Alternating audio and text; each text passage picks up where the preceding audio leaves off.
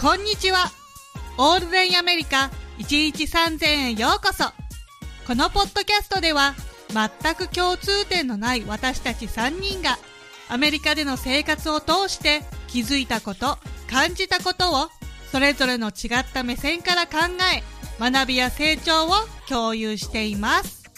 パーソナリティは陽キャパリピのあさみと陰キャ闇人間の島木と平和ことなかれ主義の豆です。この3人でお送りします。よろしくお願いします。よろしくお願いします。よろしくお願いします。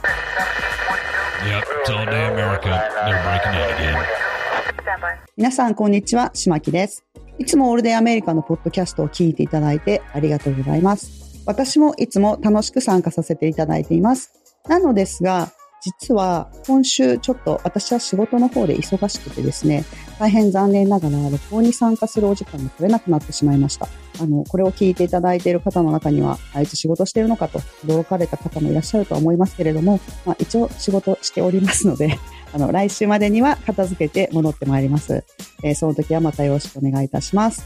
皆さんも毎日暑い中、お忙しくていらっしゃると思いますけれども、お体にお気をつけてご活躍ください。ではまた来週。はい。今回は国際結婚あるあるです。イイエーイテンション上げてこう。テンション上げてこう。上げていきましょう 今日はね、ちまっきーいなくて二人だから、ほんと寂しいんだけど。嬉しいですね楽しくやっていこう。そうです。国際結婚あるある二人で盛り上げていきましょうん。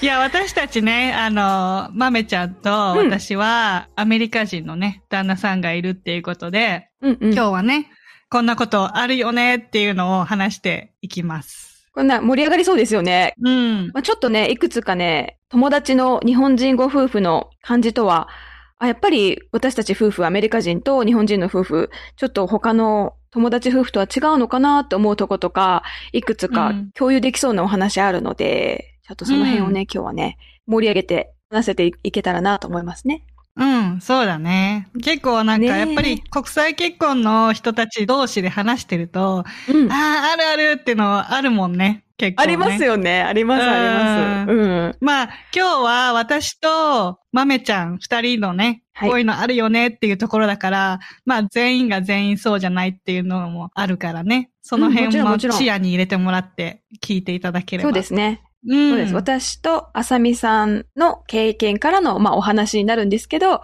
まあ、ちょっとこの二人でも共通点いろいろありそうなので、今日はね、その辺うんガッと話していけたらなって思いますよね。うん、そうだね。じゃあまずね、旦那さんとの慣れ初めからちょっと話していこうかなって思うんだけど。ねどう？豆ちゃん。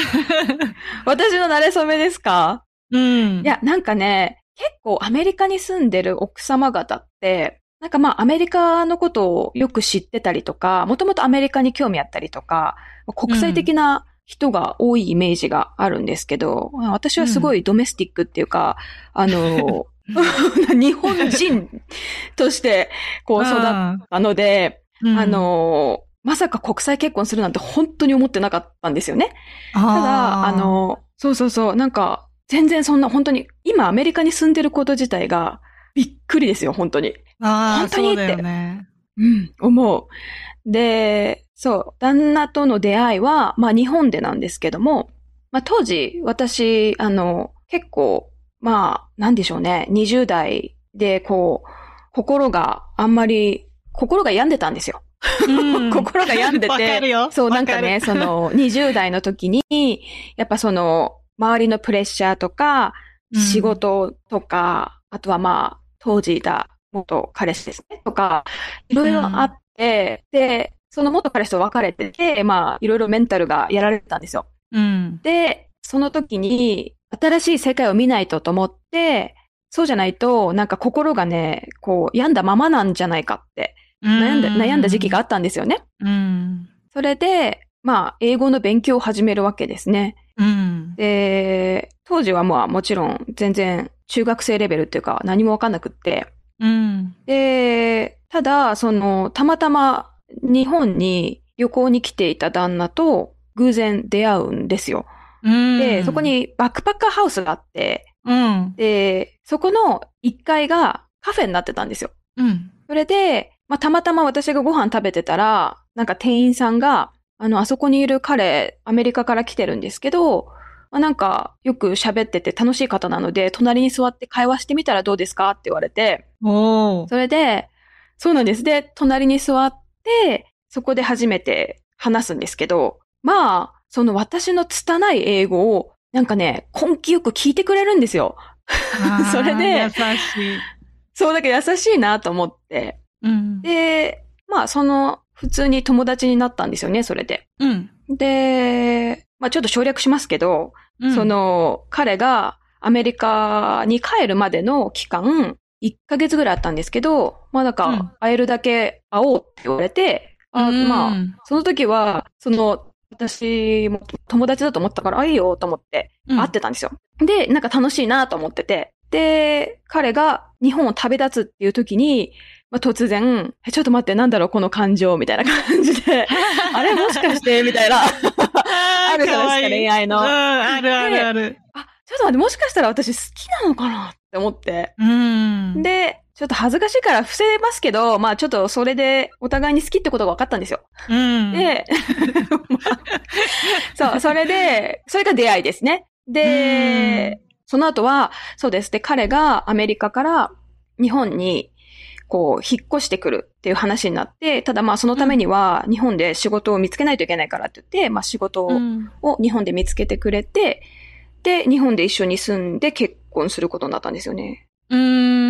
ただ、あの、あれですよ、遠距離恋愛をしながら、うん。その、実際も日本で、まあ、付き合って結婚に至ったっていう感じですね。うん。うん。それが慣れ初めです。はい。遠距離どれくらいしてたの？半年ぐらいしてたんじゃないかな。ああ、すごい。多分。もうなんかそういうの聞くと、やっぱりメントゥービーなんだろうなって思ああ、ねう。え。うんえだから、結局その時差が16時間とかで真逆みたいな、昼間、夜逆みたいな感じだったりするから、時差が一番辛かったですね。そうだよね。話すのも大変だよね。大変でしたね。だからやっぱり、うんお互いが連絡しようってならないと、遠距離は難しいんだろうなとはちょっと思いましたね。ねえ。ほんで、うんお互いの温度差とかも一緒じゃないとさ、続かないよね。そうですよね。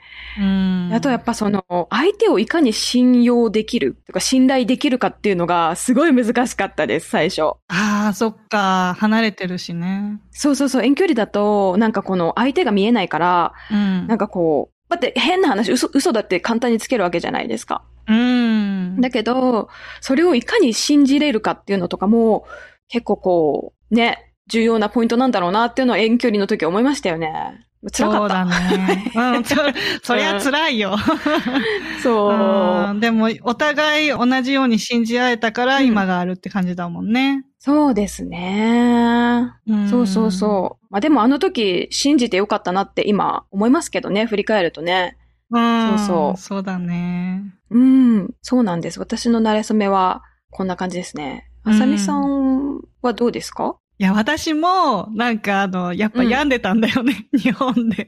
病病んでたっていうか、やっぱ、り、なんか、あの、このままだとダメだっていうのがあって、で、なんか、うん。今考えると、あの、お母さんがさ、ほら、アメリカに行ったことがあるっていうのもあって、結構なんか、アメリカの文化を取り入れて育ててたから、私は常になんか日本とずれてたんだよね。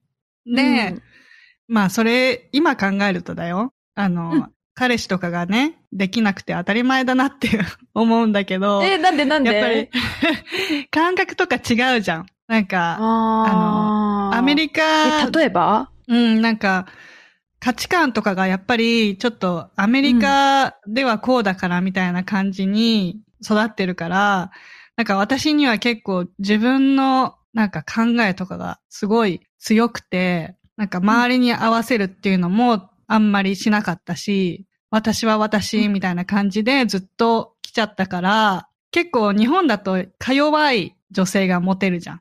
あ、そうですね。なんかふわっとした子モテますよね。うん、わかる、それ。だからやっぱり日本人の男性からはなんかもう男の仲間として見られてるっていうか、あんまり女性として見られなかったから。バディみたいな。そうそうそうそう。ほんと仲良くなっちゃうし、なんか、あんまりこう、守りたいタイプじゃないじゃん。なんつうの。こう、自分の考えがあるから。意見を持っててしっかりしてるのってすごくいいことなんですけどね。そっかそっか。うんか。そうそうそう。だから、なんか、ね、価値観が合う人がいなくても仕方なかったなって思うんだけど、だから、その、日本で探すのをもうやめたんだよね、私。うん、日本で探すのをやめて、もうじゃあ、あの、アメリカ行っちゃおうと思って、どうせ語学もね、もっと磨きをかけたいし、英語を学ぶついでにちょっと旦那でも探してくるかみたいな 感じで。すごいな。そう、それでアメリカに行ったんだよね。うんうん。で、もう、あの、アメリカに着いて、一週間で旦那に出会って、で、その時もなんか、結構男に対して、もうなんか、諦めてるところがあって、もう全員クソ男ぐらいに思ってたから。そうけんみたいな感じで。そうそうそう。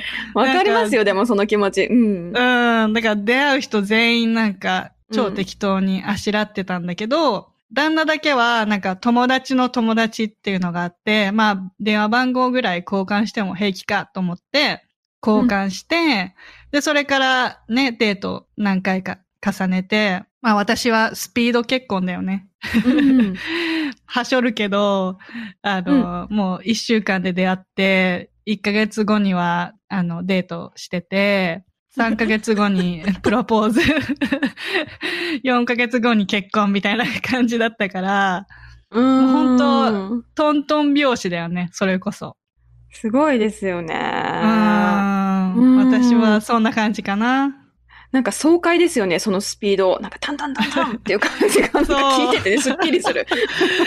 そう、なんかね、その、面白いのが、あの、今更、あの、両親の慣れ初めとか、その旦那の両親のな慣れ初め聞いたら、私の両親もトントン拍子で、1ヶ月とかで結婚してるし、遺伝なのかな？そう、遺伝なのかな？旦那の両親も、うん、なんか、うんほら、好き、好きかな、どうかなっていう間は結構長かったけど、あの、うんうんお互い好きって分かってからは、もう、あ、もうこの人しかいないでもうすぐ何ヶ月で結婚とかしてるから、なんか大事、ですよ。うん。そう、だからお互いの両親が、もうなんか、全然反対も何もなく、うんうん。結婚するって言ったら、あ、いいねいいね、みたいな感じで、すぐに、あの、お互いのね、両親も賛成してくれたっていうのは、うん。同じ、何、価値観、たまたまね、同じ価値観だったんだなって思うーんうん。大事ですよね。やっぱそこがこう、いや、うまくいくカップルって結構トントン拍子にうまくいくんですよね。なんかタイミングが合ってくっていうか。う。そうそうそう。それはね、周りにも言われたし、自分も結婚するとき、こう、ね、意識してなくてもトントントンってうまくいくもんなんだなっていうのは思いましたね。うん。ね、そう思う。なんかだから、ダメなものはダメだし、いいものはいいっていうか、うんうん。うん。なんかありますよね、タイミングとかってね。うん。そうなんだ。うん、そんな感じだね。じゃあ文化の違いでちょっと困ったこととか話しようか。なんか文化の違いで困ったこと。アメリカ人の旦那との違いですよね。私ね、ありますよ。うんあのね、これね、一番最初結婚して思ったのは、もう衛生観念の違いですね。ああ、わかる。ありますよね。ななんかね、ちょっとね、昔の話はね、あんま覚えてないんですけど、最近あったので、ちょっとって思ったのが、なんか、バスタブあるじゃないですか。バスタブを洗おうと思ったんですよ。ちょっと汚れちゃったなと思って、あうん洗わなきゃって思って。で、でも、スポンジがなかったんですよね。うん。で、あ、でも、スポンジないから洗えないや、みたいなことを一人でブツブツ言ってたら、まあ、旦那に、えじゃあさ、あの、トイレのブラシで洗えばって言われて、あの、それは、ちょっと、トイレ。でしそう、それは、私も、いやいやいや、お前っていう感じで、こらこらこらと思って、どうしたの？それど、やってないよね、まさか。いや、って、って思うでしょ？だから私うん。が、旦那に、え、ちょっと待って、つって。やったことある？もしかして、トイレのブラシで、バスタブ洗ったことあるの？って聞いたら、え、ないよって言ってたけど、ちょっとわかんないですよ。ちょっと怖いよ。怖ね。すぎて。遠いんで、ちょっと でしょ？なんかもう、うん私もなんか、あ、いいアイディアだねとか言いそうになっちゃったけど、ま、ま待てよと思って。トイレのブラシはさすがにないだろうと思って。それはない。うん。彼はやってないって思う、私は信じてますよ。うん。うんやってないと思いますけど、でもこの間、そのワンちゃんの、あずきちゃんっていうワンちゃんがいるんですけど、あの、ボール、うんその、ご飯食べるボールあるじゃないですか。うんうんうんうん。私は、あの、あれを洗うスポンジと私たちの食器のスポンジは分けたい人なんですよ。で、うん、分けたい。分けたいね。スポンジが2個あって。うんで、なんかこの間、たまたま、あ僕がじゃあ食器ちょっとここにあるの洗っとくね、みたいな感じで言ってくれたから、ありがとう、つって、任せてたんですよ。ちょっとで、怖い。その後、そう、その後、あの、キッチン寄ったら、あずきちゃんのボールを私たちの、あの、スポンジで洗ってて、あーって思ったんですけど、まあ、それは、それはなんかトイレのブラシよりはいいかなと思って、まあ、いいかと思って、それは無視したんですけど、なんか、かね結構、そう。諦めなきゃいけないことあるよね。ありますね。そうそう。まあでも、100歩譲って、まあ、ガミガミ言ってもしょうがないと。彼の方が多分私に対して我慢してくれてること多いと思うので、まあそこはそっと目を閉じて、ただ一言、あの、それはずきちゃんのボールだから、スポンジ使った方がいいかもねって言って終わりにしましたけど。優しい。わかる。え結構さ、お互いね、うんあの、歩み寄らないといけないところはあるよね。ありますね。あるあうる。ん結構私、トレーニングしたところはあるかも、うちの旦那の場合。おー、すごい。うんなんか、まあお互い歩み寄らなきゃいけないのはあるんだけど、結構私の方に歩み寄ってもらってるかも。うちの場合は。うんうんうんうん。そう、私も、そのなんか、衛生観念すごい嫌で、なんか、アメリカってさ、ゴミ捨てるときにさ、あの、一軒家だと、外に大きいトラッシュキャン、あの、ゴうんミ、うんうん。ガラガラっていう。そうそうそう、運ぶ巨大なゴミ箱があって、そこに一週間分貯めて、あの、会社にピックアップしてもらう感じなんだけど、そこにゴミとかを入れて、その、もう、ゴミ収集車とかでさ、あの、その、ゴミ箱をを扱うからさ、その箱ってすごい汚いイメージがあるじゃん。綺麗ではないですよね。そうそうだよねそ。そう。だから、う。うん、その、ゴミ箱を触ったら、あの、手を洗ってほしいでしょ？私は洗ってほしいと思う。うん。だよね。だから、あの、ね、それ触ったら手洗ってねとか、本当うん。もう、何？基本レベルだよね。なんか汚いもの触ったら手を洗うっていうのが、私たちは身についてるけど、なんかアメリカ人ってそういう感覚がないっていうか、ああ、確かにないか。手ね、なんか水でささっと洗って終わりにしちゃったりとかね、石鹸とか思いますよね。なんかね。そうそうそうそう、石鹸使ったよねみたいな。そうそうそう、あるあるある。だからありますね結構、うんもうなんか、日本人って多分、その、衛生観念に対して結構何？テレビとかでも、こんだけ菌がありますとかやるじゃん。アメリカってそういうのがないから、なんか手がベタベタしてなければ綺麗みたいな 感じが。大雑把。うん。そうそうそう。だから、なんかいろんなことに関して、いちいち手洗った？みたいな感じで言わないと、あーあー、わかるわかる。洗わないよね。そう。だから結構もう何年も、あの、言って、やっとだから、まあ、今年で12年目なんだけど、やっと最近、あの、洗ったよっていう、洗ったよっていう返事が返ってくるようになった。うん。なんかでもその洗ったよもちょっとなんか疑わしい時ないですか？そうそうそう。最初のね、最初の5年ぐらいはね、洗ったようはね、洗ってなかった。やっぱりね、やっぱりね。適当に言ってるんですよね。て適当に言ってる。ああ、オッケーオッケー、やるやる、みたいな感じで、でもやってないみたいな。うん。で、やっぱり、あの、子育てしてると、やっぱり綺麗でね、育てたいじゃん、綺麗に。てあんまり菌をね、入れないで育てたいんだけど、旦那のお母さんもやっぱり衛生観念が旦那と同じだから、なんか例えば、うんその、テーブルに転がってたたまたまあったティッシュとかを、あの、うん使って、息子の口を拭いたりとかしてて。嘘でしょ、ってなって。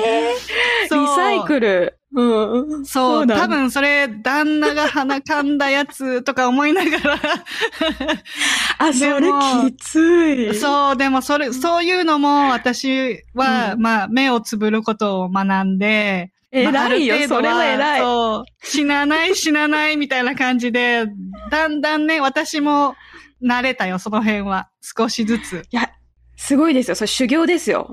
最もね、うん難しい修行ですよ。なんかもう、人が噛んだ鼻ティッシュを自分の子供の口に、もう発狂しちゃう、私。そうそうそうそう。そうなのよ。ね、だんだん慣れたけど、うん、もう見ない見ないみたいな、もう。見ると気になっちゃうから、もう見ない。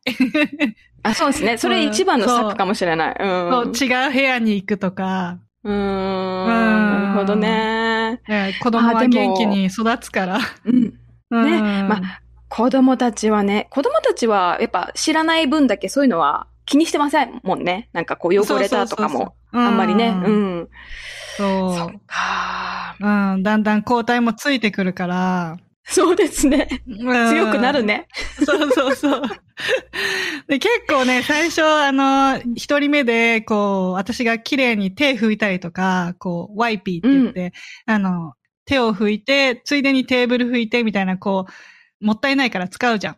うん、でそれやってたら、すごい、日本人、すごいあちこち拭くよな、みたいな話になって、それ、それで気づいたんだよね。あ、日本人ってすごい、ね、赤ちゃんの手拭いたり、口拭いたりとか、すごい、常に綺麗にしてるんだなってことに気づいて、でその時にいややっぱりね。うんそう、やたらティッシュ使うよなっていうのも言われて、あ、そうそうそう。私もそれ旦那に言われますよ。うん。ティッシュよく使うよねって。うん、言われる言われる。なんかさ、こっちってさ、ペーパータオルってあの、キッチンのさ、タオルとか、あと、ナプキンとか結構あるじゃん。アメリカの家って。そうそうそう。紙ナプキン使いますよね。そうそう。でもなんか、日本ってティッシュボックスが常にどっかにあって、何でもティッシュでなんか拭くみたいな、ずっとそういう感じで来てるから、そう。で、日本の実家に帰った時も、うん。うんあの、旦那が、あ、だからか、みたいな。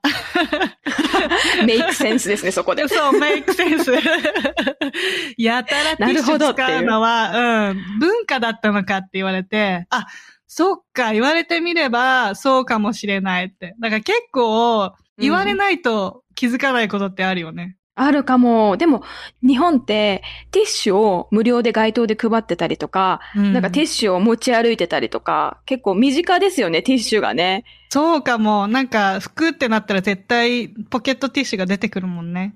うんうん。出てくる。いや、旦那はやっぱりあの、T シャツとかジーンズで手拭くもんね。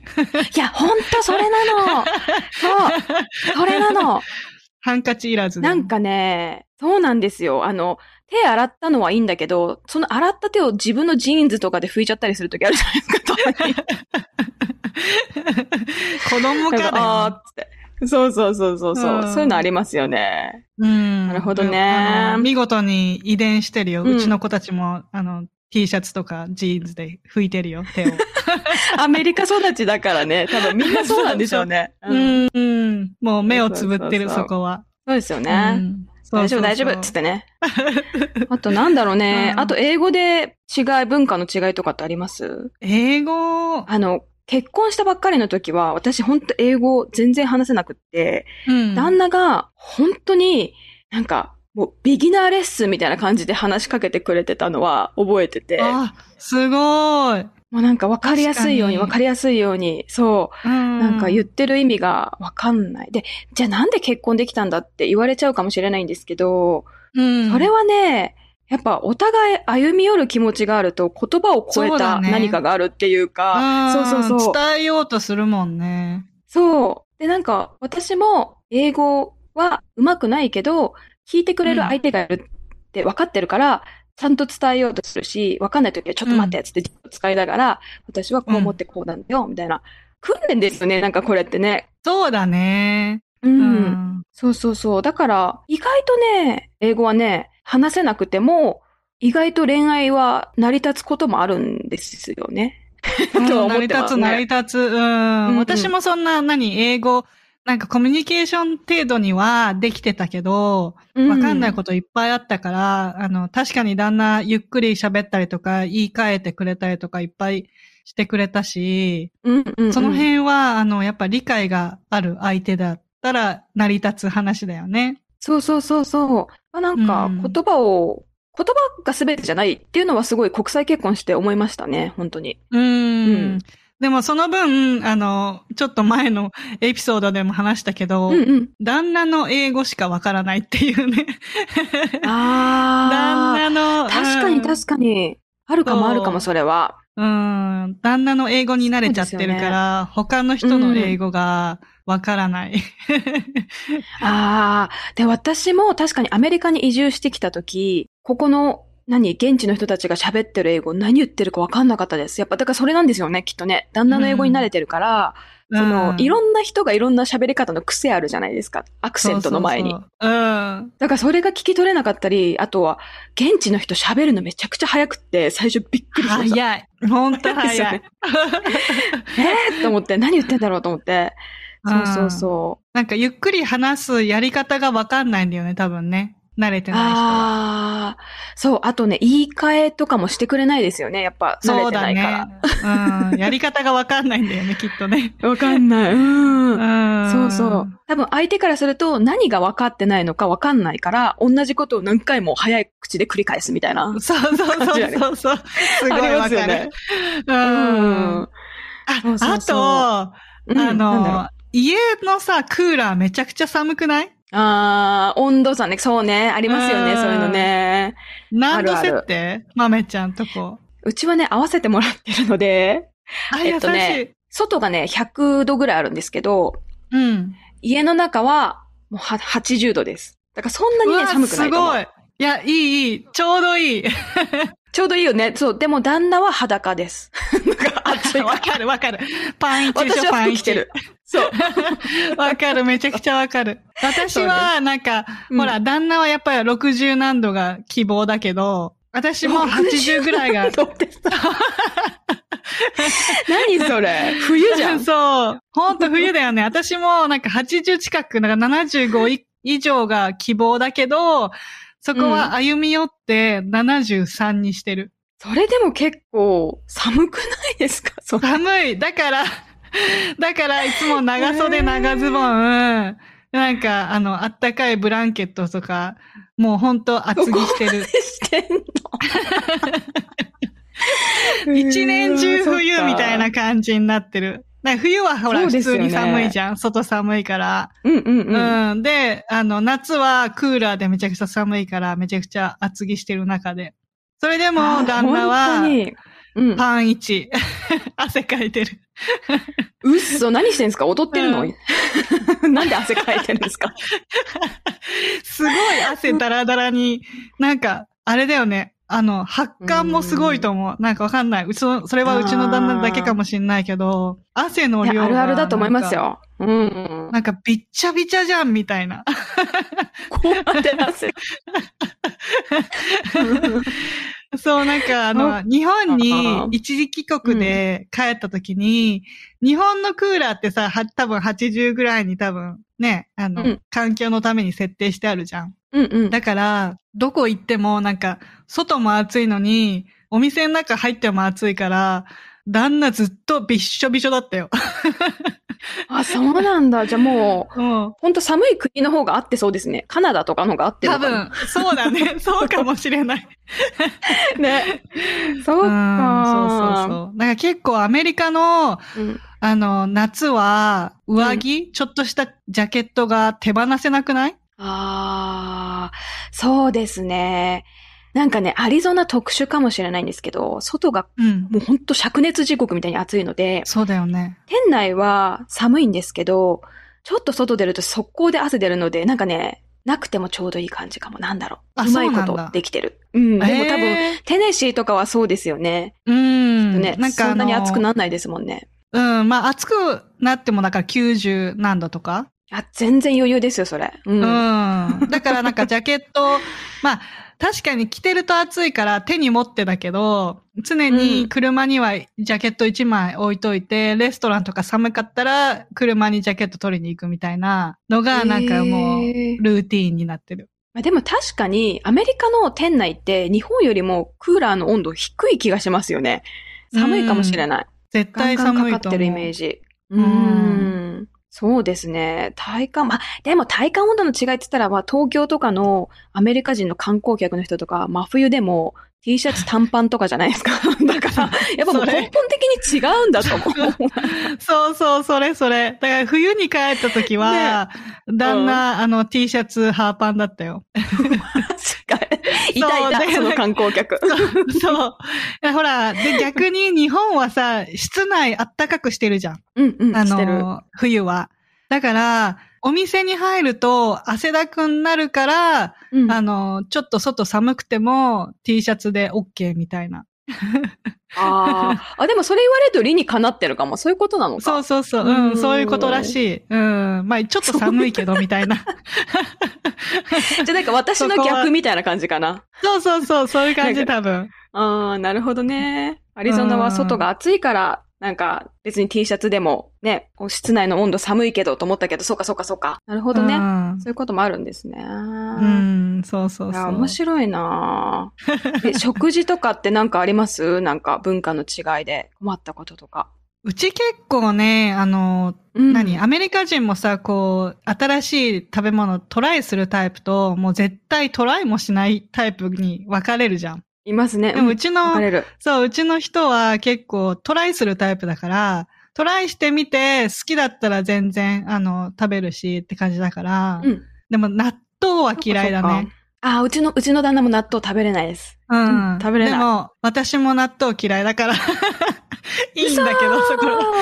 嘘なんで？納豆美味しいじゃないですか。私ね、なんかネバネバ系がダメで、なんかすべてのオクラとか、もうなんか、結構歯触り重視。どういうこと、うんだからなんかね、ネバネバ系とか、ドロドロ系とか、うんトロロとか、私ダメなんだよ、ダメ？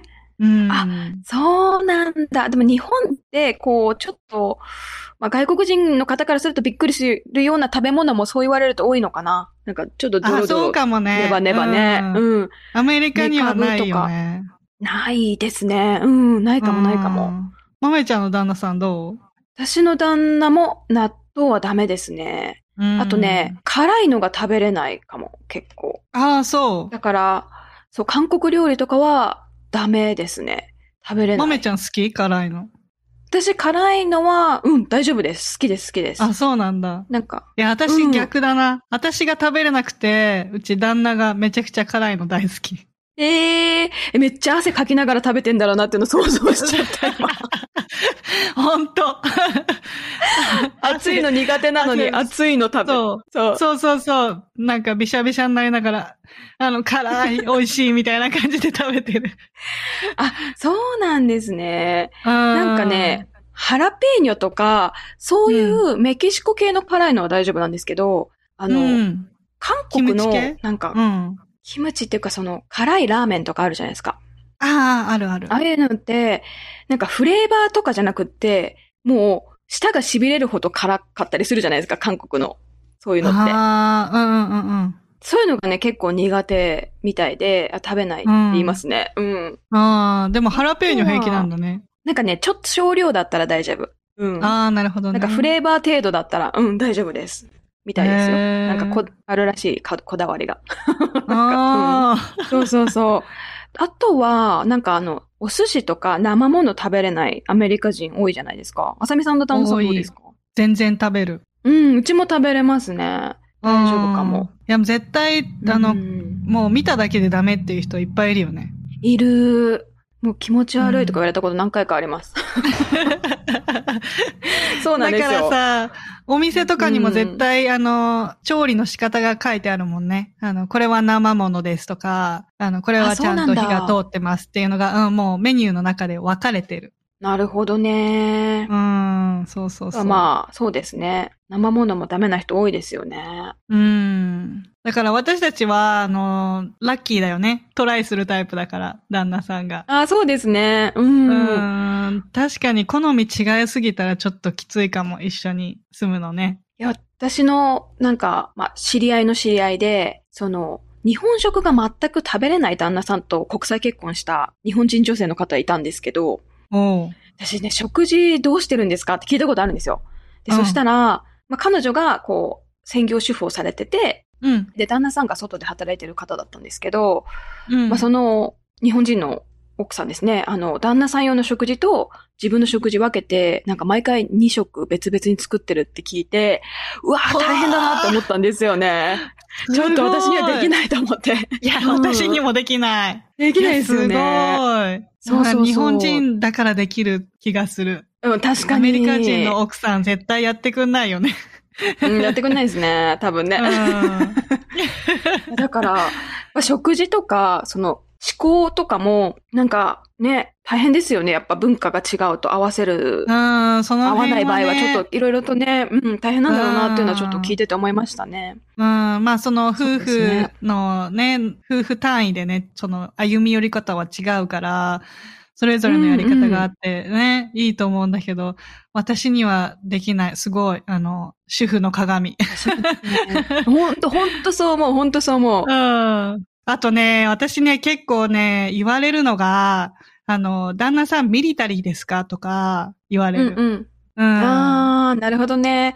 実際ミリタリーでご結婚されてる方多いですよね。そう、確かにね、多いし、やっぱりアジア人とっていう、あの、国際結婚になると、旦那さん、ミリタリーっていうのが多いよね。あ、それは何？日本人から聞かれるの？それともアメリカ人からもそういうふうに聞かれるんですか？アメリカ人もあるし、やっぱ日本人のが多いかな。確かに。うん旦那さん職業何ですか？って聞かれて、なんか草関係の。草って言うとなんかあっちの吸うね、ちょっとあっち葉っぱの方かと思っちゃうね。そっちじゃないんだけど。そっちじゃないね。芝生ね。芝生って言った方がいいですね。草関係って言うと。日本語間違えちゃった。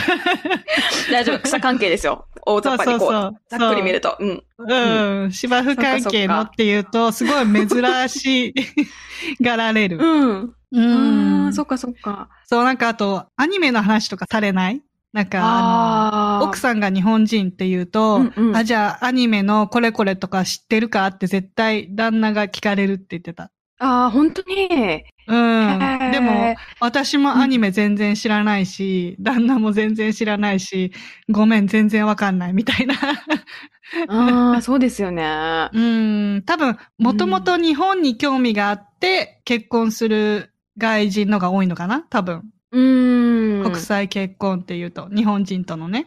うんうんうん。でも旦那の場合そうですね全然、うん、日本知らない状態で私と出会って、ポンって結婚してるから、日本の文化全く知らないすごいな うん。状態で結婚してから結構他の、何、日本人との夫婦と結構違う部分があって、うん。なんか日本語も話せないし、うん結構日本語知ってる旦那さんとか多いじゃん。うんうん。まめちゃんとかもそう、そうじゃない？ちょっと知ってる？住んでたもんね。私たち一緒にそう、2、3年住んでたので、うん。えーそうですね。日本語ちょっと喋れますね。うん。うん。なんか、ある程度わかる感じ？とね、リスニングはね、結構できるみたいで、私と両親が話してることとか、結構なんか、聞いてて、うんうんって一緒に隣でうなずいて、あ、分へーかってんだなと思って、うん、みたいそなね。れすごい。うん。なんか、いい、いいなって思う。私からしたらなんかいいなってう思う。そういうの。ん。そっかそっかえ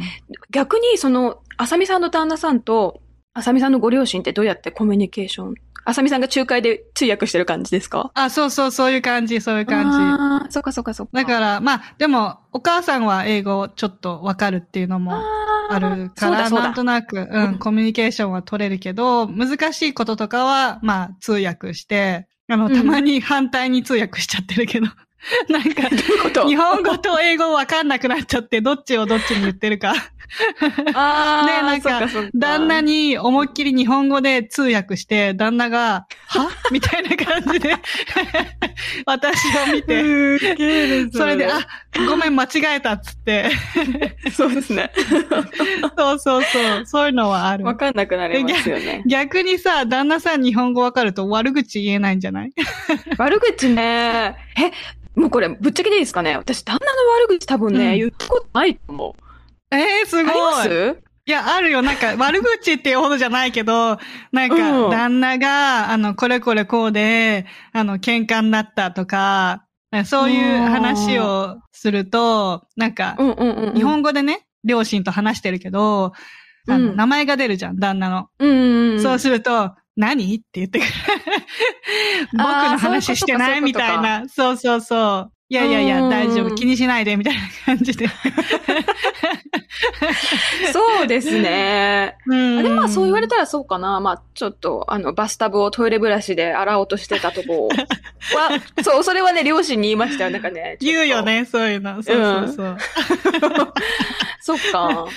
うん。あとね、なんかね、うん。旦那が、あの、もう旦那は本当見た目アメリカ人なわけじゃんそれで、子供たちはハーフなわけじゃんね。うん。で、アメリカにいると、私たちの子供たちって、本当アジア人っていうのがすごい前面に出るんだよね。見た目が本当アジア人か、なんかちょっとラティーノ系か、うん絶対、あの、何？お父さんとは同じ血が流れてると思われない傾向にあって、多分、あの、日本人がこの辺少ないっていうのもあると思うんだけど、うん。旦那が、うちの子たちをね、あの、旦那だけで、うちの子たちを連れて、お店とかに行ったりすると、あの、一回あったのが、うん。あの、ちょっとね、こう、日本語を練習してたから、日本語で、あの、子供に、一個だけね、みたいな感じで、一個って言って、あの、子供に言って、で、なんかちょっと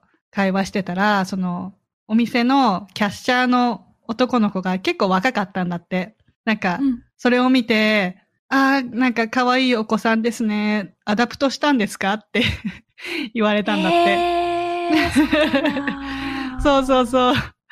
で、いや、あの、正真正銘、僕の子だよって言って、あの、奥さんが日本人なんだって言ったら、ああ、みたいな、なんかごめんなさい、ごめんなさいって、そんなつもりでね、ね言ったんじゃないって言ってたらしいんだけど、やっぱり、あの、日本人が少ない分、ハーフとかを見たことがないんだよね、みんな。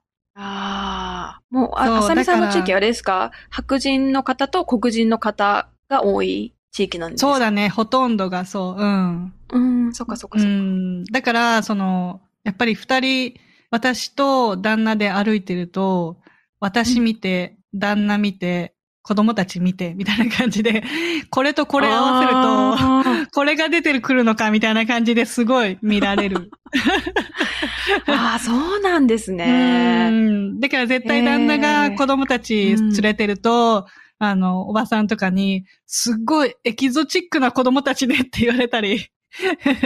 するってそうなんだ。うん。うんそれが面白いのが、うん。アメリカにいるともう日本人っぽい、あ、アジア人っぽいんだけど、うん。逆に子供たちを一時帰国で日本に連れてくと、もうアメリカ人にしか見えないって言われるんだよね。うーん。確かに、その日本人の中に子供たちが入ると、顔つきがやっぱ違うから、日本人ではないんだよね。だからすご、いアメリカ人にしか見えないって言われるんだけど、うん。私たちが逆に、あの、アメリカでほとんど過ごしてるから、なんか、びっくりする、その違いに。なるほどうね。ん。まあでも地域もあるのかななんかカリフォルニアとかね、まあ結構その、いろんな人種がいる場所とかだと、どうなんでしょうね。また違うだろうねそれは違うかもしれん。うん、けどね。まあでも、もそうですよね。そうそうそう。まあ結構ね、見た目が違うって言われる。でもちょっと adopt したんですかは入り込みすぎですよね、質問として。確かに。だってそれって子供たたちも聞いてるんだからさ、って思っちゃいますうよね。ん。まあ、まあ、ちっちゃかったから覚えてないだろうけど。ああ、そっかそっか。よかった。うんよかったです。そうそう覚えてない方が。よかったね。びっくりしちゃうよね。うん。うん。だからそういう知識がないのかも。なんか本当若い子は特に。なんか人種違うイコール、 adopt みたいになっちゃってるのかもしれない。うーん。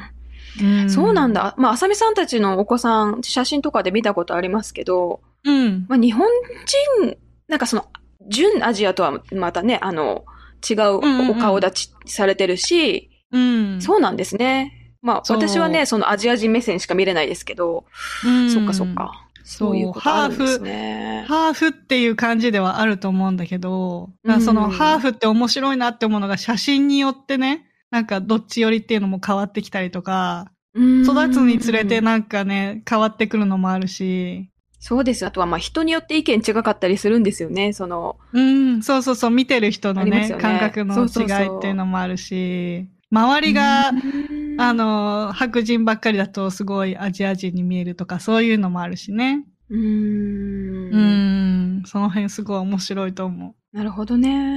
うん。そうですよね。あとね、子供うん産んだ時に、あの、うん血液型がわからないっていうのに 衝撃だった。なんか、え、どういうこと？なんかさ、日本って、あの、うん多分、子供産んだら何型です、血液型 A 型です、B 型ですみたいのを、もうすぐに教えてもらえると思うんだけど、のありますよ。ね。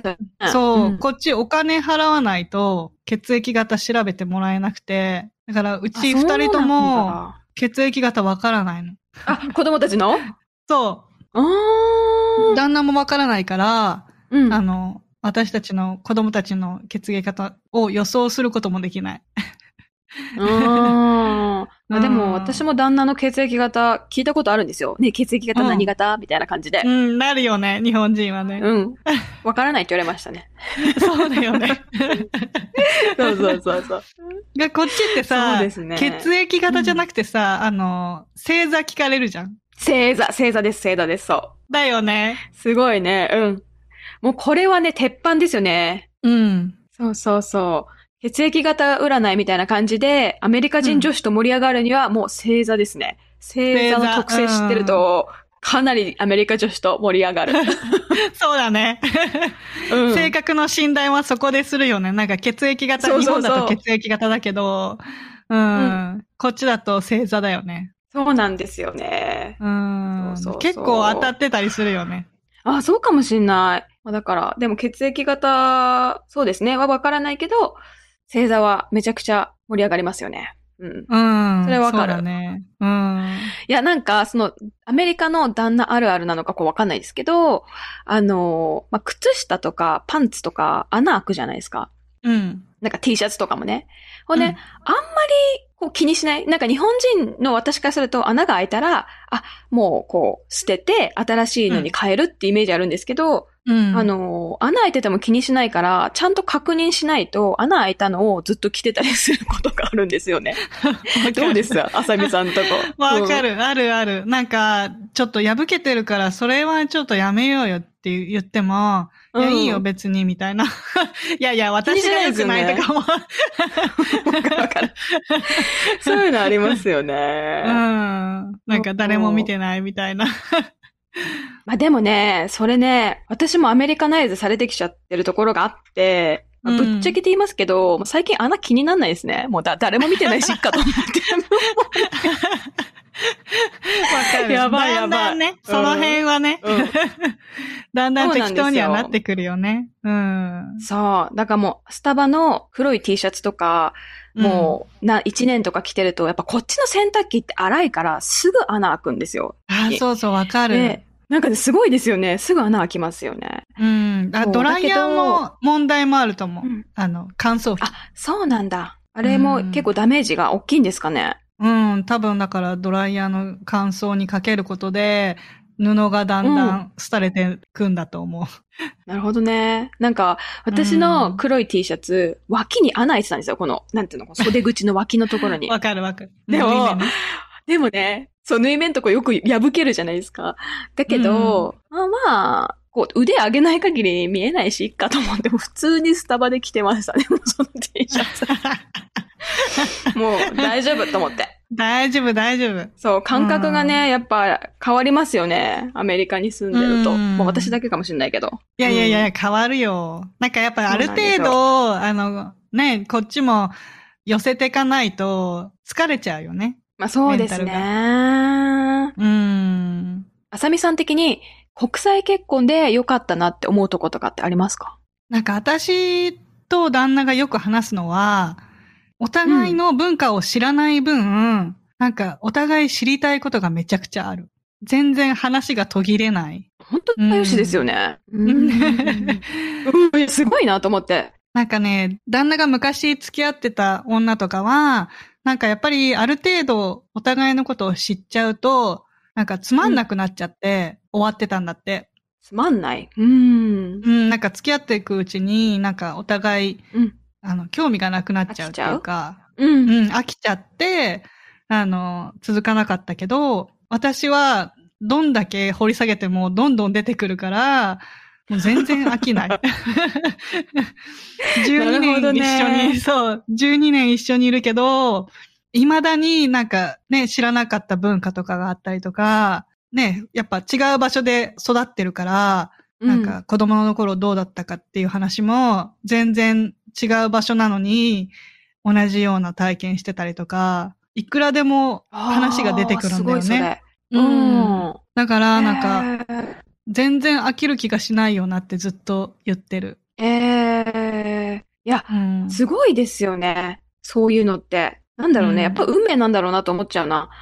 やっぱり、うんその、まあ、あさみさんは今文化って言いましたけど、その、文化が違くても、お互いを知ろうとしなかったら、多分そういうふうにね、話も盛り上がらないと思うし、うん。あと、旦那さんもあれですよね、すごいオープンな方なんだろうなと思って、新しい価値観とか受け入れることに対して、すごいオープンな方だし、うん。それを面白いって思える能力がある、能力があるっていうか、面白いと思えるのって、すごい大事ですよね、国際結婚とかね、ね。特にね。うん、思う思う。なんかやっぱお互い新しい知らない世界を面白いって思える相手っていうのは重要だよね。うんん、すごい重要だと思うん。う。そっか。意外と、何？一生懸命お互い、こう、いろんなことを知ろうとするし、受け入れようとするっていうのは、なんか、実際、日本の夫婦よりも、いろいろシェアしてる気がするよね。ああ、まあ、そうですよね。言葉の、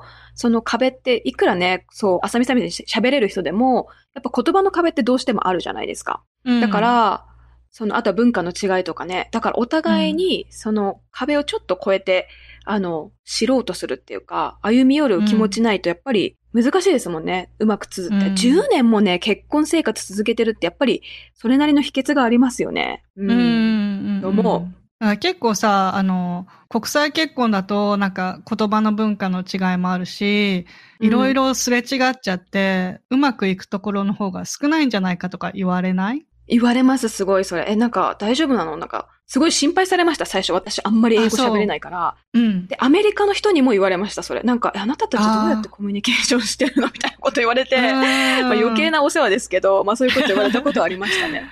うん。でも、まめちゃんとこどう？あの、結構、何、歩み寄るっていうか。うちはそうですね、旦那が結構、共感力が高い人な気がしますね。だから、なんかこう、変な話、なんかこう、言葉はどうしても壁があると思うので、うん。あうんの呼吸じゃないけど、そういう、もっと言葉を超えたところで、あの、お互いを認識してるようなとこはありますね。ああ、確かになんかこう、あの、うん。相手の行動をすごい見ようとしたりとか、多分、あ、一生懸命それそれそれそれ。うん、そうお互いを知ろうと一生懸命いろんなところを見るんだろうね。そう。で、私ね、この間旦那に質問したんですよ。私と結婚するというか、まあ、付き合ったばっかりの時とか、私全然英語喋れなかったじゃんって話をして。で、うんどうやって私のその気持ちとか、その、この人と結婚しようとか、そういうふうに思ったのっていうふうに聞いたら、もう今、あさみさんが言ったみたいに、結構こう行動とかをよく見て、あ、こういう子なんだなっていうの分かってたし、その言葉も、その、噛み砕いてね、優しい言葉でよくじっくりと時間をかけて話せば、まあ、通じ合うというか、こう、話すこともできたから、別にそんなのは全然心配してなかったよ、みたいな感じで言われて、ああ、面白いなと思ったんですよね。うん。ちゃんと見てるんだよね。そうそうそうそう。逆に言うと、まあ、変な話、私の元彼氏とかと、うん。まあ、お互いあなたは私のことも分かってるでしょっていう、その、何？言葉が通じるがゆえの、その前提がない状態の今の旦那との付き合いの方が、意外と私にとってはスムーズにいってますね。ああ、あるかもね。わかります？だから日本、うん。伝わって？うんそう、わかるわかる。日本人同士だうん。と逆にもうなんか文化も一緒だし、分かって当たり前って思っちゃうから、なんか空気読めみたいな感じになりがちかもしれないけど、なんか文化違ねう、うん、文化違う分なんか一生懸命、あの言葉にして伝えようとするっていうか、あともう喧嘩とかになると、もう文化レベルの話まで噛み砕くっていうか、日本ではこういう感じの感覚で育つから、こういう風に見るんだよ。あだから、私はこういう風に思うんだよっていう、なんかもう、どうして私がこう思ってるか、なぜ私が今ここの時点で、何、噛みついてるかみたいな 理由を、一生懸命噛み砕いて文化から説明するぐらいまでに至るから、だから喧嘩しても、なんかそこまでなんつうの、ただの言い合いとかになんないっていうか、もうお互い知ろうとする。ならない。うん。そう。あの、本当におっしゃった通りで、うちもそうです。なんかだから、なんていうの、噛み砕いて言うから、こうヒートアップしないし、自分の中も。なんか例えばこう、んんん F ワード投げつけるみたいな、そういうんじゃなくって、どっちかってもっとロジカルに、うん私はこう思うから、こう悲しかったんだよとか、こう、すごくね、うん自分の気持ちの整理にもなるんですよね、逆に言うと。確かに、そうかもとこありますよね。ね。うん。そうそうそう。うちはだから結構その、何、うんなあなあにしたまま終わらせないっていうか、その、喧嘩したら、ね、うん絶対、あの、一晩越さないっていうか、もうその日の、その場で、あの、自分たちが納得するまで話し合うみたいのが、なんか当たり前になってる。うん。似てる似てる。そこはうちも同じですね。やっぱなんかこう、気まずいまんまで持ち越す。まあ、でもやっぱその自分の心の中の整理も必要だから、ちょっと時間ちょうだいと言うんですけど、やっぱこううん整理をして、なんで今私が怒ったのかっていうのを自分でね、一回考えて。そ、の、それを英語にして言葉に出すっていう感じなので、感情論にあんまりならないですよね。確かにね、なんか一生懸命うんこう言葉に変えるっていうプロセスをやろうとするっていうのはあるかもしれないよね。ありますよね。う。うんんうん。で、まあ、相手もそれに対して、まあ、分かろうとしてくれるし、で、逆に言うと、その、アメリカではそういう価値観はないから分からなかったって言われると、そこでまた新たな学びになったりとか、そういう考え方、ね価値観もあるんだとか、思ったりするんですよね、結構ね。あるある。わかるわかる。うん。うんねで、最終的にお互い歩み寄って、じゃあ、あの、私たちの間で、じゃあこういうふうにしようかってルールを、新しいルールを決めていくって感じだよね。うんうんうんうん。意外と言葉の壁って、なんかあの、周りからは結構障害というかこう、なんだろうな、ネガティブに扱われることとかって多いと思うんですけど、まあ、あと心配されたりとかね、そういうこと多いと思うんですけど、でうも、ん。なんかちょっと本人同士からすると、なんかお互いに言葉がわからない、その壁があるからこそ、なんかまた別のルートで分かり合おうとしたりとか、変な意意味、なんて言うんだろう、こう、絆が深まる、意外とこうポジティブな要素もあるなっていうのは国際結婚して、まあ実生活して思った感想ではあるんですよね。うん、確かにそうかもね。なんかあの、うん。周りから見てる人たちはどういうふうに私たちが実際ね、あの、コミュニケーション取ってるかっていうの見えないから、あの、うん想像ではやっぱりね、なんか、あー難しいんだろうなって思われちゃうのは仕方ないよね。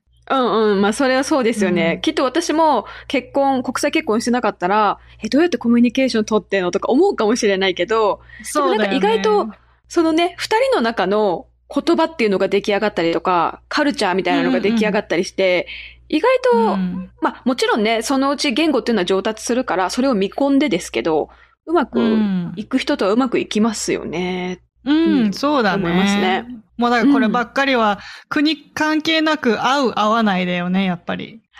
もうね、ほんとそれ、ほんとそれにつきますよね。うん。まあなんか国際結婚っていうくくりでは今回話してますけど、まあ結局その結婚自体がね、人種とか、その国籍問わず、お互い、あの、ベクトルが同じ方向に向いてるかだったりとか、その、うんまあお互いをケアし合うというか、まあ結局相性の話になっちゃいますよね。